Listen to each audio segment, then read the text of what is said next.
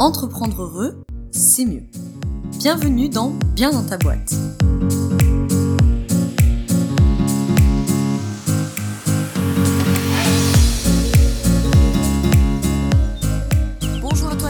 Dans ce nouvel épisode du podcast Bien dans ta boîte. Aujourd'hui, je te retrouve avec un épisode du format court, le format debug, dont le but est, en quelques minutes, de manière la plus concise possible, de traiter un sujet, soit pour nourrir une réflexion de fond, soit pour ôter une épine du pied.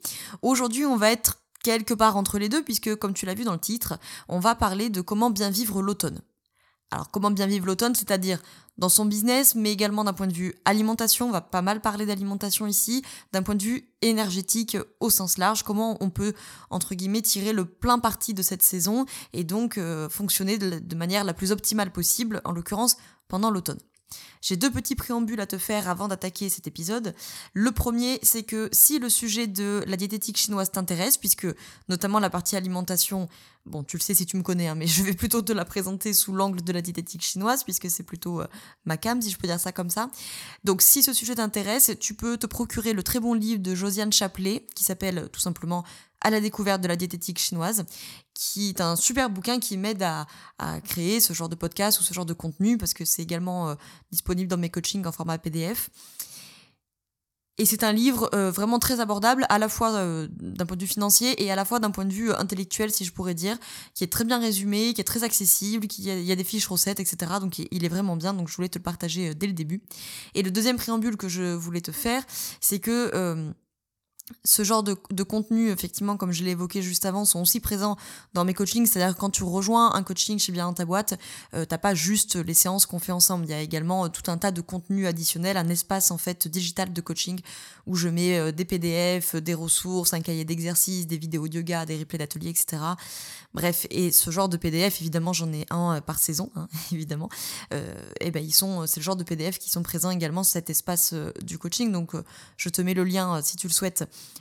en savoir plus sur ce coaching dans la description, que ce soit euh, voilà réserver ton appel gratuit, savoir si mon accompagnement peut être une solution pour toi, soit pour la problématique que tu rencontres, soit parce que tu n'as pas de problématique en particulier, mais que tu peux être dans une recherche d'un accompagnement assez court, euh, mais dans une volonté de, de, fonctionnement optimal, de voilà par exemple avec la micronutrition, ce genre d'outils pour pour te réaxer un petit peu et tirer le plein parti de de ton de ton potentiel.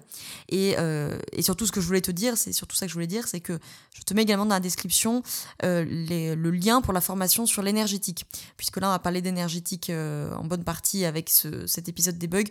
Donc en quelques mots, euh, la prochaine promo de mon programme accompagné avec l'énergétique aura lieu en avril 2023, donc c'est un petit peu euh, en avance que je te donne l'info, mais si tu l'as pas eu, je te la donne parce que comme ça tu peux réserver ta place. Donc dans la description, je te mets le lien vers euh, le, le, les détails et le programme de la formation accompagnée avec l'énergétique qui concerne tous les professionnels de l'accompagnement qui veulent intégrer cette grille de lecture à leur accompagnement, mais également tous les particuliers. Sur les deux dernières promos, il y avait aussi des particuliers qui viennent apprendre à mieux se connaître avec l'énergétique. Donc je te casse pas plus les oreilles avec ça, mais je te mets tous les liens dans la description si tu veux en savoir plus et éventuellement réserver ton appel gratuit pour poser toutes tes questions et qu'on voit si tu souhaites t'inscrire ou pas. Donc, maintenant que j'ai fait tout mon blabla d'introduction, dans le vif du sujet, notre histoire de l'automne. D'un point de vue énergétique, en tout cas selon la médecine traditionnelle chinoise, l'énergie de l'automne, elle s'installe dès mi-août. et ce jusqu'à mi-novembre où après elle va laisser place à l'énergie de l'hiver. Donc ça c'est important, hein, c'est que les saisons telles que nous les connaissons en Occident, enfin en Occident on fête l'apogée de la saison. On fête les solstices et les équinoxes. Donc en énergétique chinoise, les saisons du coup elles sont toujours un petit peu décalées. Par exemple, le printemps ça commence le 5 février et le 21 mars c'est l'apogée du printemps. Mais pour l'énergétique chinoise, c'est pas le début. Donc là, en l'occurrence, avec l'automne, c'est pareil. Donc l'énergie, de toute façon, tu le sens, hein, fin août, t'as déjà un truc énergétiquement qui a changé. Hein, t'es plus dans le, le yang complet de l'été, t'es rentré déjà dans l'énergie de l'automne, et où effectivement le yang commence à décroître. Alors juste, je pense que si l'histoire du yin et du yang, c'est pas très clair pour toi, je fais pas un pitch maintenant, sinon euh, le debug il va durer 35 minutes et c'est plus du tout un debug. Je te mets dans la description le lien vers l'épisode de podcast où j'ai traité de ce qu'était le yin et le yang. Donc là, tu es dans l'énergie de l'automne, donc le yang décroît doucement mais sûrement pour ben voilà, commencer à laisser place au yin, puisqu'après dans l'hiver, on va être dans le yin à son apogée. Et donc petit à petit, bah, les journées raccourcissent, la météo se rafraîchit, voilà, on, est dans le yin qui arrive quoi. Alors énergétiquement, en fait, ce qui est important à avoir en tête, c'est que ce n'est pas parce que le froid arrive avec l'automne que la sécheresse s'en va. L'énergie de l'automne, elle est marquée énergétiquement hein, par de la sécheresse. Donc une sécheresse qui est plutôt chaude au début de la saison, quand on est encore fin août, et qui va être de plus en plus froide, mais qui va rester sèche. Voilà, les feuilles qui tombent, etc. Tout ça, c'est signe de sécheresse. Donc on est dans l'automne, donc on est dans une énergie, dans un mouvement de rassemblement, à l'inverse du printemps qui lui était une énergie d'expansion.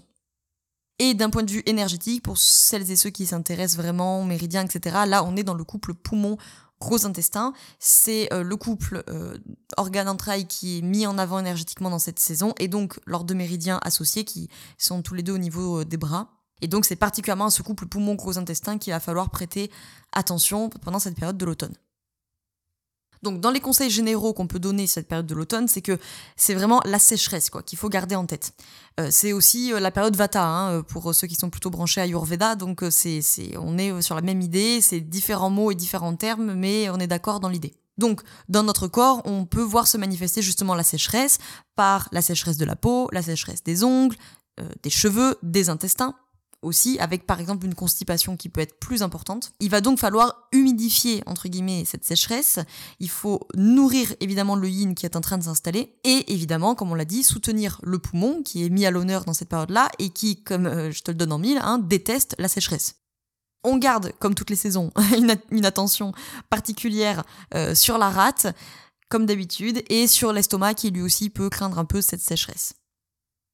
Donc concrètement, d'un point de vue alimentation. Comme euh, en été, pour lutter contre la sécheresse, il faut penser évidemment, on va commencer avec un truc tout bête, à boire suffisamment. C'est tout bête, mais bon, on a vite fait de l'oublier, vous comme moi. Hein. Et commencer petit à petit à intégrer les soupes euh, dans l'alimentation. On garde évidemment le rythme hein, sur les fruits et les légumes de saison, frais toujours pour favoriser la production des liquides organiques et donc humidifier et lutter contre cette sécheresse. C'est très difficile à dire jusqu'à la fin de l'épisode. Euh, exemple, la poire. Hein. la poire, c'est un bon allié de cette saison, euh, parce que, évidemment, c'est de saison, et ça va soutenir les liquides quand elle est crue, et elle nourrit le yin quand elle est cuite. Petit à petit, on réduit hein, la consommation des crudités de l'été, euh, notamment pour préserver le couple rat-estomac qui est pas très très fan de, des crudités et de tout ce qui est froid. Et on va petit à petit, au fur et à mesure de la saison, augmenter le, temps de, cuisson des aliments pour les charger en yang. Donc des cuissons par exemple au papillon, des euh, cuissons à l'étouffer, etc. D'un point de vue vraiment euh, de l'alimentation énergétique, concrètement, on va privilégier les, aliments à saveur énergétique piquante, c'est-à-dire euh, la majorité des épices, hein. le poireau, l'oignon, le fenouil, voilà, petit à petit, parce qu'ils vont venir renforcer l'énergie du poumon, Attention, attention, attention, ceci dit, à ne pas abuser non plus des épices, parce que eux, euh, elles plutôt, les épices c'est féminin, parce que ces épices, elles pourraient avoir tendance du coup à disperser l'énergie et donc à assécher encore plus l'organisme. Donc on en apporte un petit peu pour soutenir le poumon, mais pas trop pour pas aggraver le problème. Euh, la saveur amère aussi d'un point de vue énergétique, hein, elle est toujours d'actualité, par exemple la laitue, euh, le thé, le café, pour aider justement l'énergie redescendre euh, et qu'elle ne monte pas trop en surface. Et là encore, évidemment, on garde la main légère pour ne pas, euh, encore une fois, ajouter de la sécheresse. Donc le bon combo, euh, petite astuce, le bon combo pour limiter la sécheresse, c'est de mêler les saveurs, enfin la saveur énergétiquement acide et la saveur énergétiquement douce, pour pouvoir rassembler l'énergie et soutenir le couple rat-estomac. Par exemple, concrètement, les haricots azuki ont cette propriété mais euh, coup de bol, une bonne partie des fruits ont cette particularité, donc les pêches, les litchis, la grenade, le raisin qui est évidemment une saison, euh, les pommes, les prunes, mandarines, poires, kiwis, oranges, bref. De toute façon, hein, nota bene, les légumes de saison, enfin les fruits et légumes de saison, c'est toujours ce qui va fonctionner énergétiquement. Hein. Donc il n'y a pas à, à surintellectualiser en disant ouais, est-ce que c'est piquant, est-ce que c'est amer, est-ce que c'est doux, machin. A priori, si tu manges local et de saison, euh, tu, vas te nourrir de ce dont ton organisme a besoin parce qu'il vit à cet endroit-là et à ce moment-là. Alors d'un point de vue un peu plus business, qu'est-ce qui est intéressant de faire dans son business au moment de l'automne? Donc l'automne, on l'a dit, c'est l'énergie du rassemblement.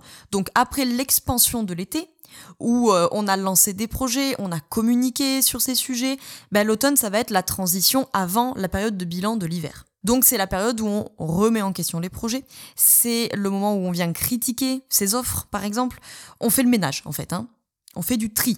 Donc énergétiquement, c'est le moment idéal pour petit 1, analyser les communications et les lancements que tu as fait ces derniers mois. Petit 2, faire du tri, faire du tri dans ses offres, faire du tri dans les moyens de communication. Peut-être qu'on a cinq réseaux sociaux et que c'est pas utile de tous les garder. Peut-être qu'il y a des offres qui finalement ne fonctionnent pas tant que ça. Euh, donc on peut soit les supprimer, soit euh, bah, pareil aller analyser, faire du tri, comprendre le client idéal, ce qui va pas, nanana, bon tout ça. Critiquer.